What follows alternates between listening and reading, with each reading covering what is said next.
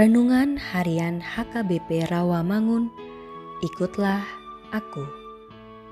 Selasa, 22 Desember 2020.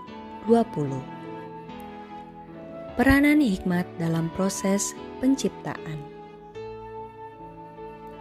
Bacaan pagi kita pada hari ini diambil dari Zakaria 9 ayat 9 sampai 10.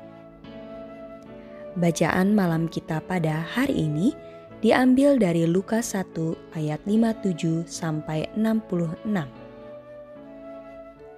Dan kebenaran firman kita pada hari ini diambil dari Amsal 8 ayat 22. Tuhan telah menciptakan aku sebagai permulaan pekerjaannya, sebagai perbuatannya yang pertama-tama dahulu kala.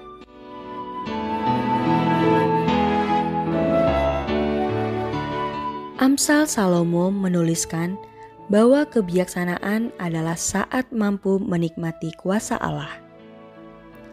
Kebijaksanaan digambarkan sebagai kata impersonal dari Allah yang datang dari mulut Allah sebagai pikiran menyatakan Bapa sendiri dan berpikir pada awal penciptaan.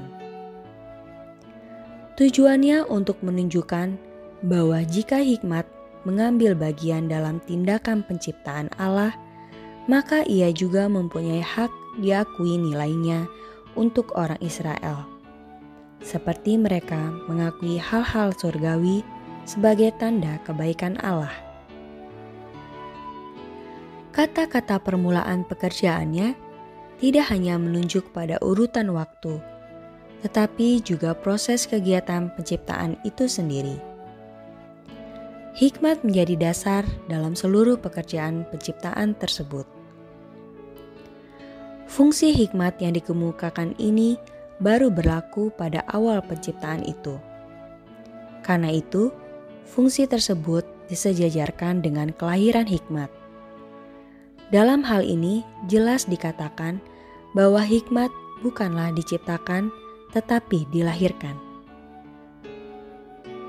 Karena hikmat adalah ciptaan yang telah dimiliki Allah sebelum seluruh ciptaan lainnya. Kita mengerti bahwa hikmat tidaklah kita dapat karena usaha kita sendiri. Akan tetapi, hikmat itu sendiri adalah juga pemberian Tuhan. Sebagai orang yang berhikmat, maka kita akan mampu bertindak ataupun berbuat kebenaran dan kebaikan.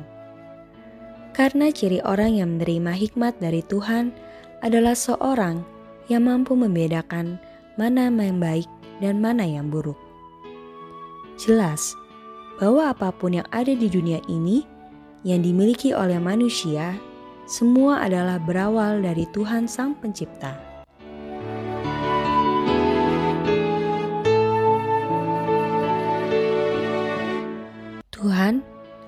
Berikan kami menjadi manusia yang mengerti akan perbuatan tangan Tuhan dalam penciptaan dunia dan segala isinya.